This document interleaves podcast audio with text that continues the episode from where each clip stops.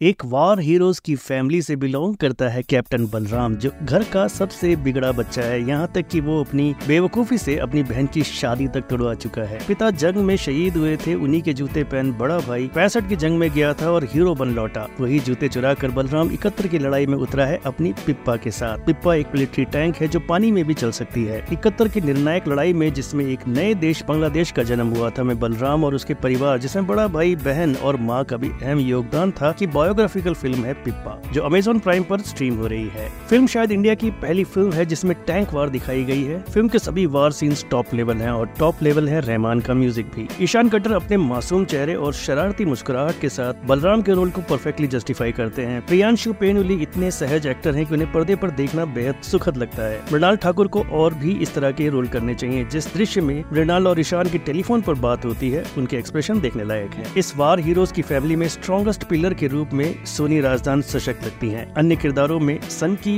Subordinate के role में इनामुल हक और रामफल की भूमिका में सूर्यांश पटेल उल्लेखनीय है। सैम मानिक शो के रोल में हम जल्द ही विक्की कौशल को देखेंगे, लेकिन उससे पहले पिप्पा में सैम की बढ़िया झलक दिखाई है कमल सदाना ने। जब कंधों पर जिम्मेदारियों का बोझ हो तो गर्दन थोड़ी अकड़ ही जाती है, जैसे संवाद डीप रूटेड है। ओवरऑल पिप्पा एक वेल मेड वॉर फ़िल्म है, जो रिश्तों की गहराई भी दर्शाती है। पिप्पा को फ़िल्म की बात की रेटिंग रहेगी 3.5 स्टार्स की।